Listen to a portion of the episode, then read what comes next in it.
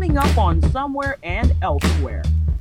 Around the country, traditional regional theater companies are struggling. A recent report shares that theater companies of various sizes are in deep financial trouble.